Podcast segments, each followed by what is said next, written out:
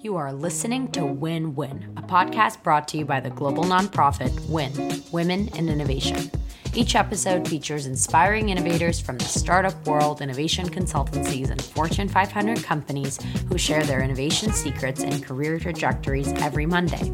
As for me, I'm your host, Zoya Kozakov, Global Marketing Lead at WIN by night and Product Manager and University level faculty by day. Hello, hello, everyone, and welcome back to the Win Win Podcast. Today is so much fun as I get to talk to the brilliant Rosie Corvo, who is Chief Marketing Officer at Early Warning. Early Warning offers a suite of solutions for financial services, and one you may know of is Zelle, the peer to peer payments network. Rosie is actually one of the women behind the product conception and creation and go to market, and it's amazing to see the impact that she's made throughout her career. We talk about it a lot, but she has 30 plus years of experience in the financial services and banking industry. She's had multiple executive roles, whether that's at Bank of America or as Chief Risk Officer at Barclays, and she's really, really knowledgeable. I'm sure most of you know, but WIN is a volunteer organization. So my day job is actually in financial services. And so I had the best time nerding out and asking Rosie all of the questions that I grapple with as someone trying to innovate and build financial services products that actually make a difference and move the needle. It's also incredible to see how passionate Rosie is when it comes to gender equality and other ESG initiatives. Outside of her support for women in innovation, she supports nonprofits like Junior Achievement, Girls on the Run, and March of Dimes.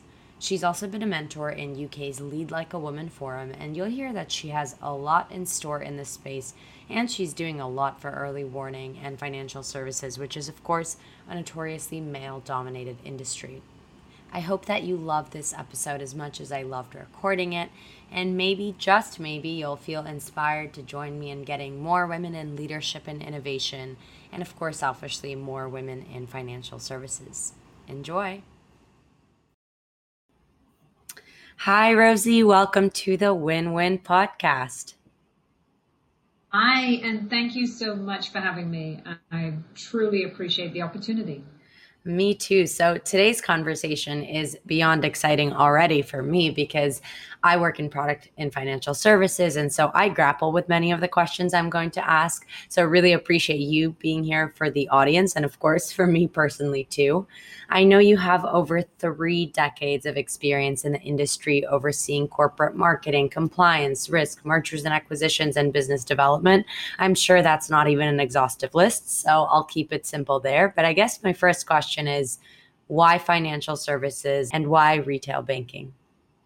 Well, um, the truth be told, that um, when I was younger, um, much younger, in fact, my parent, we grew up in England, but my parents were moving back to Ireland, and I needed to take a job um, that would not require me to move with them because that was going to be a torturous event for a young person in their 20s who just wanted to remain with their friends and their social circles. So um, I happened to apply for a job in financial services, and it just started from there. So, but it was really chosen, believe it or not, because I wanted to get at least four weeks paid holiday, and I only wanted to work on Monday through Friday because I needed, uh, I really needed the weekend to um, party with my friends and have a great life. So I it was all about my prior, my personal priorities, not have to move with my parents. That's amazing. So then I guess I have to ask, why financial services still?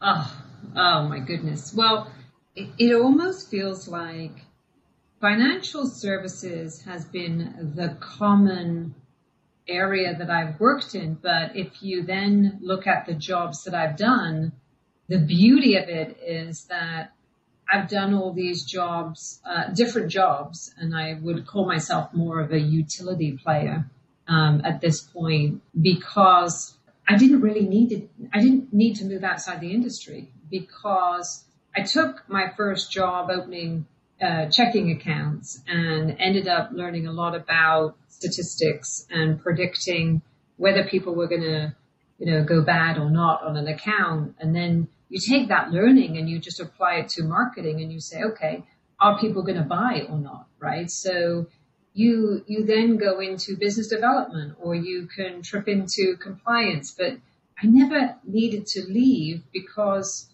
there was just so much to do within financial services. I felt like I was just doing a different job all the time. I didn't feel like I needed to be anywhere else, I guess. Yeah, I totally get that. And I also would say that as somebody, as an outsider to the industry, I've always felt like even the words financial services seemed so disconnected from the rest of the world. And I think that was the worst misconception I could have possibly had because now that I'm in this industry, there's so much work to be done, whether it's helping to get more money in the hands of women or figuring out risk and fraud and all these other things. And so I, I can totally resonate with that sentiment. But Today, you are CMO at Early Warning, which owns and created Zelle, the peer to peer payment platform. Early Warning is a suite of money movement solutions like identity risk solutions, account opening, and of course, authentication and peer to peer payment solutions like Zelle. So, you joined the company right around 2012 when it was developing its mobile solutions. So, how were you able to make the case for mobile banking and mobile banking solutions in 2012? And what was really the justification around the innovation? The way that early warning works is being owned by these seven largest banks in the US. We, are very fortunate with this business model where it started out actually with making sure that when checks were paid, that I know this is a, probably a foreign word to many people your age, but when people wrote checks, we had to make sure that those checks were paid and um, that they were good for the funds that were in the account because sometimes you could put a, a check into your account and then it would bounce. So therefore, the solutions that we were creating. So therefore, early warning then has this. So with our ownership, we have these advisory boards. And the advisory boards are great because they really give you this, you keep in touch with your market. You keep in touch with what are the themes? What are people facing? And what I love about it is that, you know, you can imagine that these massive competitors come together in this moment and they say, we need to collaborate and we need to solve industry level solutions that no one institution can solve alone. So it's really fun that you know that you're doing something that has a much greater purpose and, and opportunity than just one, one solving one issue, uh, perhaps a more minor issue. So when it came to mobile banking, what we recognized was that there was a great movement towards going from this paper-based banking into digital banking and therefore as the world changes, so does the opportunities to actually do banking.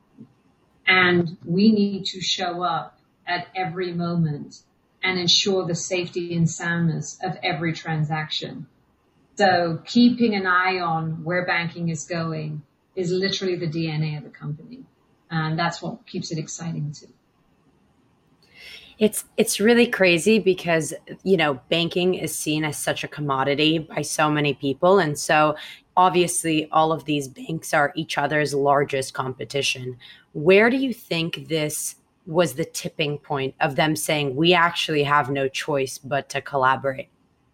So I do believe that there are moments, right, when, well, first of all, the company was born over 30 years ago. So they definitely had a moment a long time ago that they said, we need to come together. We need to be one team when it comes to protecting the consumer. And this is kind of the untold story of the, of the industry because we're not a well-known, obviously, uh, consumer brand. We're not meant to be. Um, but from a B2B brand perspective, early warning has always been like this silent partner behind the scenes.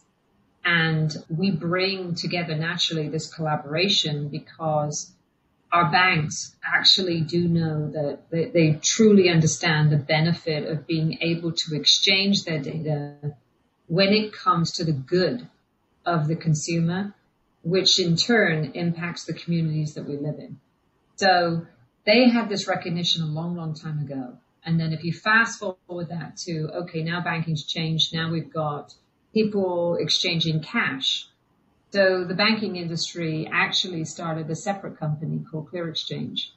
And um, believe that maybe in 2014, if I'm correct.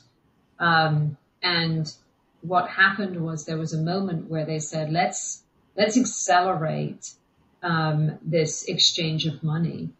And um, the CEOs of these owner banks got together and they said, we're going to give you three things. One, we want you to create a real-time payment system. We want you to give it a brand and we want you to make sure that it ensures safety and soundness. So the banking industry got together yet again and then said, okay, which company does it make sense to marry Clear Exchange with? And they ended up marrying early warning because early warning was all about this foundation of safety and soundness. So if you want faster payments, you don't want faster fraud and people losing their money faster. So it was really a natural, um, um, selection. It wasn't, we weren't, it wasn't just us. They actually had other opportunities, other companies to work with, but they chose us and the rest is history. Yeah, and there's so much to dive into here. And I'm definitely going to ask you about 50 questions about the different elements of everything that you said. But I guess the first thing to go back to is really that early warning is a solution for banks. So it doesn't, you know, it doesn't have a banking license for those who don't know. And it's like you said, it's more of a provider, it's a B2B uh, business model. So, how has that enabled innovations, and and what have the challenges been with being a quote unquote outsider technically?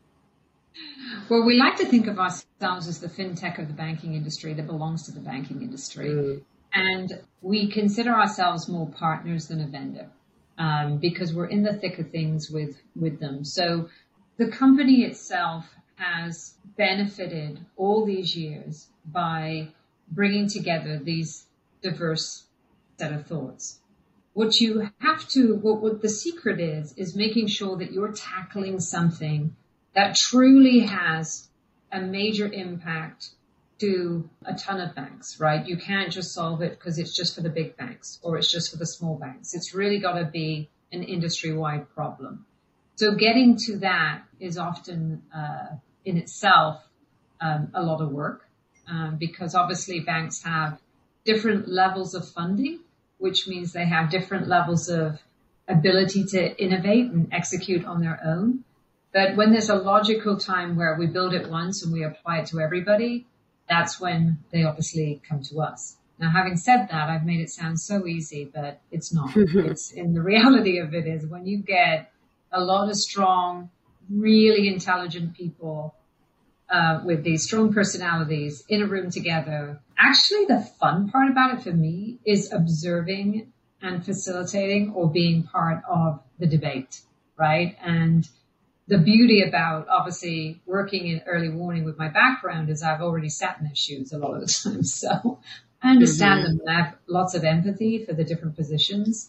So it, it works out pretty well, but it, it is, it is definitely a challenge when you get, you know, the majority thinking one way and a few thinking the other way and then having to come to some ultimate decision. But the way that you get there is by customer data. So you literally do the right research and you let the customer or the consumer research really be the voice that of reason between all the opinions. And that really is the secret um, if you just do really good customer research.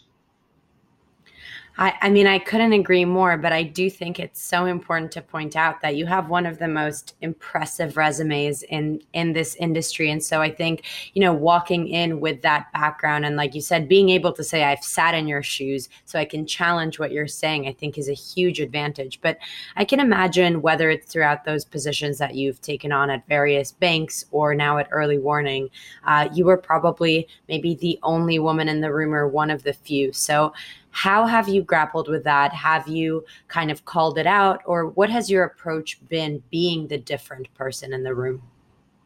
Well, obviously, spanning having a career that spans over three decades, I would say that in my early days, it was definitely more of an issue than it is today. Mm-hmm.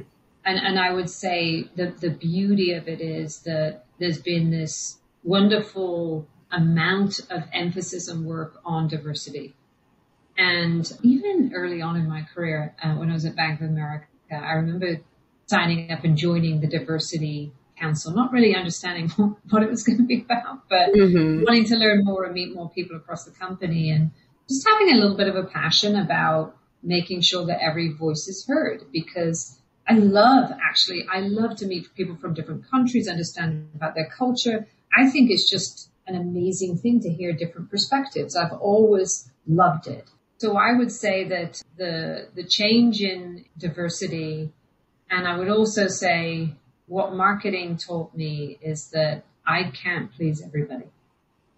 And, um, if you, if you learn that lesson as fast as you can, your life will be easier. And, um, you realize that when you can't please everybody, therefore the truth has to speak through the data. And then coupled with the kind of industry changing, with diversity, my attitude and the attitude of many people that I work with started to change pretty radically. And so to me, I, I, I have, obviously I'm very conscious of it now, of making sure that voices are heard and, and I'll, I'll give you some examples of that. I try to make sure that I'm conscious of biases, even my own, right? So I, I like to think that I'm not biased, but by nature we all are. Don't we all? Yeah. yeah. So, so if you just look at your news feed and if you're just, you know, listening to CNN versus Fox News, what, what is it, right? Are you, are you listening to the different perspectives? Mm-hmm. Or are you just listening to things that reaffirm your own perspective? And then we did some great um, training on diversity here at Early Warning, and the facilitator asked a very interesting question that I want you to name kind of the top five to 10 people that you trust that influence you the most in your life. And when you start to write those names down, are they like you? Or is your circle of those people that you trust and love actually a diverse set of people that will actually give you a different mindset. Thinking about it, it right away you can see that you have biases. That's crazy, isn't it? And then, and then the other thing that I I, I make sure I do, um, and, and maybe this is part age too, is is that uh, you're in a room, right, and you're you're watching all of the characters in, in the meeting.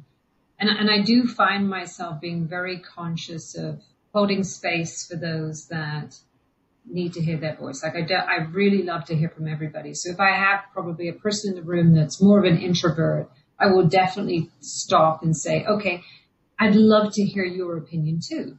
And so everybody's voice matters to me. And that's a mm-hmm. big thing. Um, so, so I would say those were kind of some of the changes in our learning and um, what's happening around us, I think can all help. You know, just make sure that you've got broader perspectives. And the more you do that, the richer the output is, is what my experience has been. Yeah, you brought up a valid point also about the fact that it has gotten easier. I can say that for me, my manager is a woman, the chief innovation officer of my company is a woman, the CEO of my company is a woman. And so when I look up on my own trajectory, I can see that there are people who look like me are at the top. But as you mentioned, when you started out, it was a little bit different, but you still managed to really work your way up without perhaps having that same leadership. So I guess my question is how did you do it and and what value do you see in finding allies that are maybe men or very different than yourself and helping you get there? For me, um, I, I, would say it's probably part of my upbringing, right? When you when you are brought up in a culture or a family, especially an Irish one, which I was brought up in, my mother and my father really placed little emphasis on what people had or what roles they had or what titles they had, but they placed a ton of emphasis on character. So when people came to our house, we would have a dialogue after about their character, not not anything that they have, what car they drove away, and what house they were going to. Couldn't care less, right? That's mm-hmm. pretty much Irish culture. So I'm I'm assuming that that may have influenced me as I walk into a room. I, I I'm truly looking for the character in the person, but now I, I'm, I do not want to be dismissive because I think it's very important to always um, acknowledge everybody in the room. But I think that for me personally, I was in it to win it, and I it was kind of like I was a bulldozer. Like I'd run it, I'd run at it, and if anybody came at me, I'd go at them back. It wasn't. Mm-hmm. I, I, think my father always said to me, you know, Rosie, if you if you don't want to get bullied, you need to get you're going to have to smack the bully, right? So yeah, there's definitely you have to have uh, a little bit of a, an edge when you need it, but I think showing up as your authentic self is most important. And I think managing, looking beyond the visual appearance of people and looking for their character is one of the most important things you can do in a meeting. Then you can figure out who am I going to align with?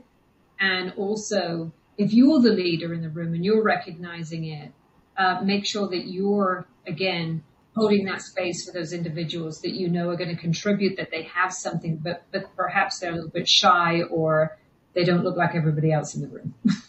it comes with a little bit of risk, right? Of uh, the ability to say, especially if you're kicking back, but also the ability to go into a room and say, I don't think this is innovative enough, or I don't think this is solving the needs of everyone, maybe just a select few and we can't stand behind that. And so I think switching over a little bit and, and, considering risk, I know that you've been a chief risk officer in your career. And I don't think I'm sharing any secrets here when I say that innovation is very tough under regulatory constraints and governance within financial services. And it's it's really tough to be agile. And so being both on the inside and on the outside, also being a, a chief risk officer in your career, how do you balance risk with innovation? If you approach any type of innovation, I think that it is healthy and the right thing to do to always ask yourself, okay, what can go wrong? And how do I mitigate that? And if you literally have this mindset that it's, it's not a bad thing, it's not going to stop things, but actually it's just going to make you amazing and you see it as such a benefit to apply this risk lens to things, it, it certainly was, I'm, I'm just going to say from, from me launching Zelle, having that background in risk was everything. And imagine the, the stress of this one where you're, you're responsible for launching a brand in an industry that hasn't launched a financial services brand in 40 years it's it, although we're a private company, every piece of work that, that that goes out into the world, the whole world can see. So you really mm-hmm. don't get to screw it up, right? So yes, every ounce of my risk management came into play, and there was a lot of testing and research and you know make sure that you test read roll before you just went really wide on the on, on on rolling things out. And I think honestly, it is it just should be looked at as a as a major benefit to an organization to have that mindset. And it's it's kind of like you really ask, okay, this is my hypothesis, this is what I want to innovate on. And then I what I love to do when I'm facilitating is actually have people say everything about something and, and then you're not allowed to say anything negative. You're not allowed to ask a question. You got to hold it for a while and just keep innovating on this idea. And then you kind of switch the conversation. You say, now everybody tell me what can go wrong.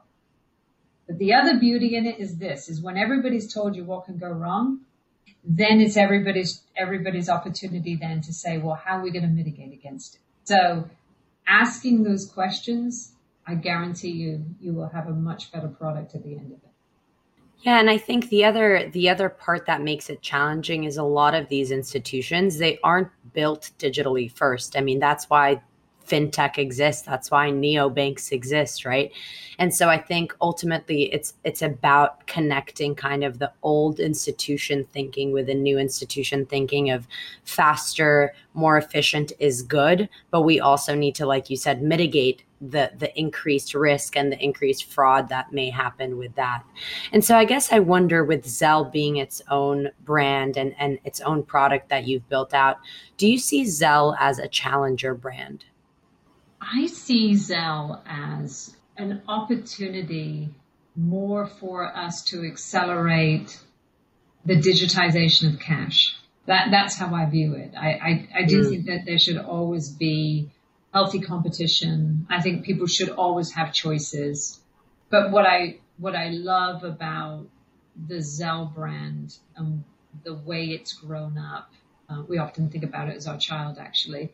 You have to mm-hmm. name it, you have to give it colors, you have to give it values. Um, so I, I think what's, what's beautiful about it is that it is actually a brand that's already in the banking app and therefore people can just whether whether you're older or younger you can use it right so i see it as more of a convenience for people to be able to make their payments um, when they need it the most and i love the fact that we for the most part we don't charge for it right well we early warning obviously our bank partners i should say for the large part i don't see them charging um, so people can get it and then they don't have to wait for it. And that matters to an awful lot of people in life. So I don't, I, I see it more as a, an opportunity to evolve this paper cash, paper for checks. I see it more as that opportunity to really accelerate um, what we've been talking about for probably many, many years, at least since I've been in banking. Oh, cash is going to go away.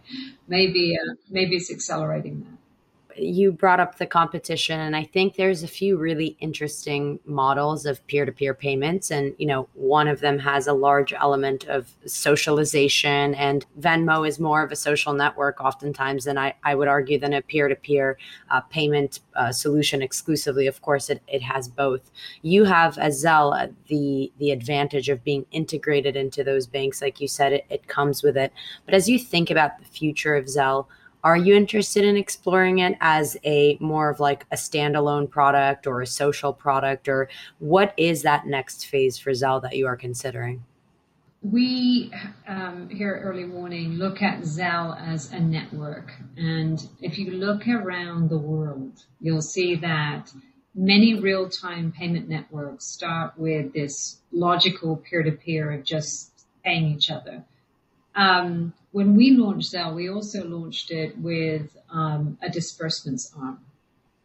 So this actually means that, um, let's say we're in a disaster um, and FEMA steps in, people need payments, but their mailboxes are gone. They generally have to find their way to some center where people meet up. They're handed envelopes and given cards that they could lose, I should say, so works with um, like American Red Cross, and where we can just disperse money directly into people's accounts. Then what's happened is Zelle also we look at how to pay bills faster when people need their bills paid. So think about Zelle as more of a real-time payments network with all sorts of opportunities. So you pay your small business, know, say uh, a, a small business, we do that today where you know, if it's your dog walker or somebody that you, or your landscaper or hairdresser, you want to tip. So Zelle definitely pays small business, pays bills, pays from a disbursements perspective, and it will continue to explore where do people really need this instantaneous payment capability to help them in their lives when they need it the most, really meeting them where they need it the most. So we'll continue on that uh, payments perspective, like just like the majority of um, big payments networks do. So, with that, I'd love the opportunity to ask you one last innovation question, and that is where do you see yourself and your industry one month from now, one year from now, and 10 years from now? So the industry, let's start with that. I don't think the industry is going to do anything in one month because we already talked about that, right? so um, one year from now, I think we will have to have done a lot more on um, ESG. I think there will be a lot more innovation around privacy and your digital identity. And I think that we will also have had to do a lot more innovation on the HR side, believe it or not. Um, so how are we working, uh, these working models, uh, working from home, working in the office, hybrid models, and also how do we truly help individuals because of um, there's, there's bound to be more mental health issues. So how do we become better facilitators of dialogue as opposed to being, you know, having these um, divisive uh, worlds, right? We, we've got to become better facilitators, better better at facilitating the dialogue and understanding each other than continuing to divide. So I think there's going to be a lot more work around those types of areas in innovation. And in the industry in 10 years, um, I think that there's going to be another wave of technology that we're going to have to tend with and think about us living in these multiverse worlds. And we are going to have to figure out how to show up yet again. Uh, whether that's on some crazy, you know, you walk into a video game. Let's say you're walking physically into a video game and playing and you need to buy something or you're in your car and you need to buy something. So payments are always going to be needed and identity verification is always going to be needed. So we're going to follow wherever that technology is going and making sure that we're, we're showing up there and continuing to provide the safety and soundness within the industry. Me personally, uh, one month from now, I hope I'm doing exactly what I'm doing right now, which is uh, mm-hmm. getting ready to do some exciting work on our next Zelle marketing campaign. Then, uh, in one year from now, oh, I hope that I have done more on ESG for our company too. And then 10 years from now, I don't have a clue. I just, I've never really thought much beyond the year of my career and it's just all worked out. So hopefully just doing something great and exciting again. So that, uh, that will make a difference to the planet. And of course, a nod to your younger self, still only working Monday through Friday, so you can party on weekends, I hope. Because I haven't changed. Absolutely. well, thank you so, so much, Rosie. This has been so much fun and such a pleasure. And I appreciate you coming on today. Thanks for listening to Win Win, brought to you by Win, Women in Innovation, and myself, Zoya Kozakov.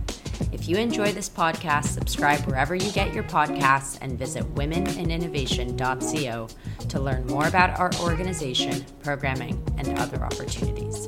And remember, when women innovate, we all win.